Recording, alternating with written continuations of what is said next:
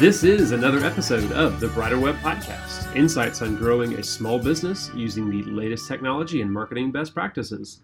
I'm your co host, Robert. Hey, and I'm Mickey. It's good to be here, Robert. Yeah, likewise. Looking forward to digging into some Twitter today. Twitter's Twitter's had such an interesting past. I still remember when I first joined Twitter, the homepage of the site was all the tweets. And I remember being amazed that I could refresh it and there were like 10 new tweets every few seconds. And now they're up to hundreds of thousands per second. In the old days, you could see the homepage was all the tweets. We've come so far to, to where we are today. It's, it's interesting. We have indeed. Twitter has definitely adapted and changes more ways than just that. Oh, yes, uh, for since, sure. Since coming out in, what was that, 2006? Something like that, yeah. Uh, yeah. Might have been before. I think it was before. Nah, it's around there, yeah. I Yeah, right. I think a few years after Facebook, it was still definitely one of the earlier social media platforms, still among the biggest, uh, Yeah. but you know, definitely got some some bumpy road maybe ahead for them. Yeah, so we'll see what's there. But let's start, I guess. How is Twitter different from other social platforms in your eyes? To me, the biggest thing that Twitter has that makes them stand out is the character limit on their posts. Mhm. With Facebook, I can put a long, rambling rant about my political opinions and why they're right and everyone else is dumb. I think it's like 5,000 characters on Facebook Oh or something. gosh! Yes, yeah, way longer than anybody wants to read, and Yep. and it's kind of the same on most other social platforms. On Instagram or on even LinkedIn, I can just post a long, long thing. On Twitter, I'm limited to in today's uh, terms is it 280 characters? Yep. Yeah, where it used to be 140, and that started out because I believe that was all you could send in like a short message format. Um, yeah, it started as a text messaging service, Yes. which is limited to 160 characters. right. So they left 20 for some of the metadata to go with it and gave you 140 to do because that was it was just a text service. Actually, it was just an internal tool they were playing with to text each other. They didn't mean to make a product out of it, but here we are. But yeah, that was the limit Oh. originally, and that quickly disappeared. But they kept the limit, which people liked, and now they've doubled it, which people don't like as well. Some, but yeah, it's Yes. Yeah. progress they've made. I think some people do like the longer, like, oh, I, I need just more space to, to say my short mini rant. Right. but in my mind, yeah, the, the shorter the better because it allows you to be succinct. If you can, you know, it allows you to forces you to kind of be a little bit more creative with what you have to say. So that is by far the the biggest thing that stands out about Twitter. Yeah, that limit is great too because it forces you to to condense your thoughts too. You know, there's the attributed to Blaise Pascal. There's some argument there, but if I had more time, I would have written a shorter letter. Like it takes time to be concise, and so Twitter forces that on you a little bit, and you have to kind of rethink your tweets and really word it well if you're constrained. But if they give you an open thing, you can just type whatever you want and off you go. So Absolutely, yeah. So as a kind of more of a Twitter purist, I, I like that. Some people don't like it as much, and that's why they don't use Twitter as often. yeah, exactly. So how can Twitter work well for businesses? Well, I mean, it, like we said, it's certainly one of the oldest and still largest uh, social media platforms. It still has a lot of active users, and there's certainly a very kind of clear user base that they have. So, I mean, it, it's got a good audience that you could potentially go after for your business. For sure. You need to be aware of who your audience is, and then you know what the Twitter audience could be. So, as long as you're aware of that and you're going after the kind of right people for your business, again, there's a, a good opportunity to connect there. Like we said, short form, so it's a little bit easier sometimes to create the content. There's still visual elements you can add to Twitter, but you know sometimes it's easy to just post something, an update about your business, or it's very news focused, even more so than some of the other social media Yep, platforms. That is another sure. kind of differentiator. Is uh, it's it's because it's so fast, because it's so short and quick. It tends to be very timely and very news oriented. So if you have those elements to your business, if you want to put out a press release or an update about a new employee or something, uh, it, it's a good opportunity to, to share that type of content. Agreed. Yeah, Twitter can do a lot of great things for a business, but what are some places where Twitter might not be a good fit, or what are some reasons it might not? Uh, unfortunately, I think this list is uh, grown and, and Yeah. growing a little bit longer. It's, in my eyes, becoming a little bit less relevant for most businesses. Not all businesses, certainly. Um, I mean, it's it's not a bad place to be, but unfortunately, it just because of how quick that turnover is. If you you know post something on Facebook, it it may continue to reach people for another day or two. Twitter, you I mean, you have a very short window. If like you- if you're not reaching people within like 30 to 45 minutes of when you've posted that thing, it's kind of washed away in a flood Yeah. of a lot more content. Agreed. Uh, so you you just have a much shorter window. You have to post a lot more often for that reason. Uh, you have to engage a lot more. Uh, I mean, Twitter. The good thing is there's a lot of conversations happening, a lot of you know trending hashtags. So you have the opportunity to join those conversations, but at the same time, you can get washed away by all of that stuff Right. happening. So, uh, I mean, just anecdotally, uh, you know, here at Green Melon, we manage you know the social media platforms for several of our clients, and on Twitter, we just we very often see low engagement rates, especially compared to some of the other social media platforms. So it's just becoming a lot less engaging for businesses. I, I think personally, and for you know a lot of individuals, uh, it can have a higher level of engagement. For but for brands and companies, uh, it it becomes a lot more difficult for people to, I guess, engage and build a good following on on Twitter. Agreed. Yeah, I've seen the same kind of same kind of situation. You know, different social networks work differently. Yeah, Twitter does seem to be more personal, personally focused. I guess, Yeah. beneficial, but still can be very helpful for businesses. So, how could a business take advantage of Twitter to the extent possible? Well, I mean, I think one of the ways is you could potentially pivot is not just completely relying on like your brand's Twitter profile. Um, maybe you engage some individuals like your CEO or some of the C-suite folks, or I mean, even just any employee who has a personal following. I mean, there's a messy line between the professional and the personal there, For but sure. like, hey, help us use your small following, but potentially getting a higher level of engagement because you're an individual who works for our company. So engaging with your employees, I think, is is one way to do that.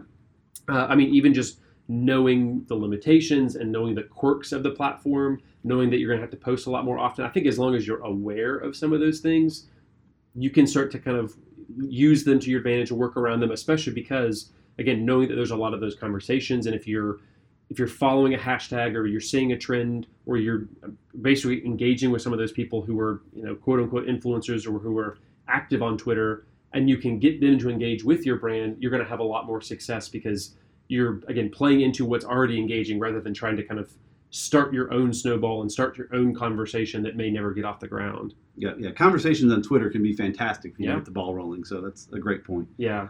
So you mentioned that Twitter it's gotten a little worse over time. Let's unpack that a little bit more. So, what, what are some ways you see Twitter maybe slipping up a little bit?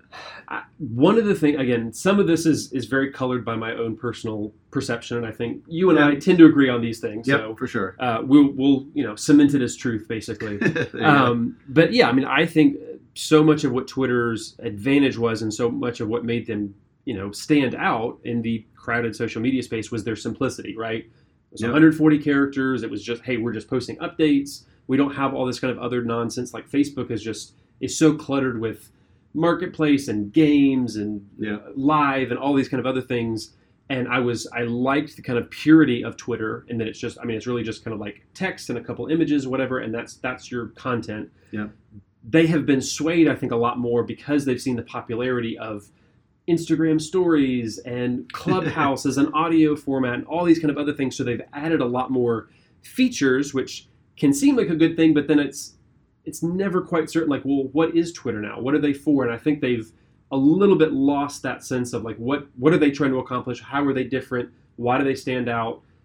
They're they're muddying the waters a lot when it comes to that. So it's it's a little disappointing to see that shift. Yeah, yeah. You mentioned they went from 140 to 280 characters, and now it looks like they're going to be adding a feature. They're at least playing with called articles that let you post really long form content, which again makes it feel like all the other social networks. And then things like Spaces that was for the um, Clubhouse clone. They have newsletters you can do now through it. Just all kinds of stuff. So they even have a, a paid program now for 2.99 a month. You can undo your tweets and get rid of ads, and that maybe in and of itself is okay, sure but because that's not really adding clutter. But the other ones are just more more and more features for features' sake. right. I, I would be surprised if many people jumped on that paid twitter blue but yeah i mean that is really just elevating some of the other things that was you know already enhanced with twitter but yeah adding newsletters and adding this other thing and this other thing like it's kind of just making it a frankenstein It's a lot harder to recognize what it's actually for um, Yeah. so I, yeah i think that they may start to kind of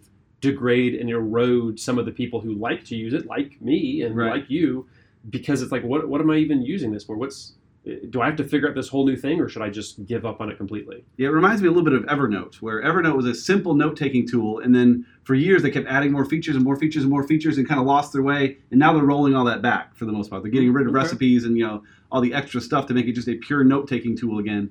And I wonder if Twitter might follow suit, where over the years they choose let's, let's simplify a bit and get rid of the newsletters, and you know we'll see. I, I'm not sure they will, but it'd be interesting to jump ahead 10 years and see where we are. Sure. And I think a lot of it will depend on how people respond to it and if they use it or engage on it, or if, I mean, it may be too late. They may have lost too much of their audience and it's hard to get them back even after you, you kind of embrace your simplicity, uh, you know, where they started out from. And I will also say another thing that we haven't addressed yet is we did an episode on LinkedIn uh, a little while back that we'd encourage you to listen to. And one of the advantages of LinkedIn is it's it is uh, a lot more free of some of the negative and especially political conversations. For sure. Uh, Twitter is very much uh, aflame with all of those things. You can really see kind of the worst of the internet in a lot of ways with just some of the negativity and the name calling and bullying and a lot of that just really toxic stuff. You can find corners of Twitter that are a lot more positive, and especially if you're in a business space and you're just talking about your industry news,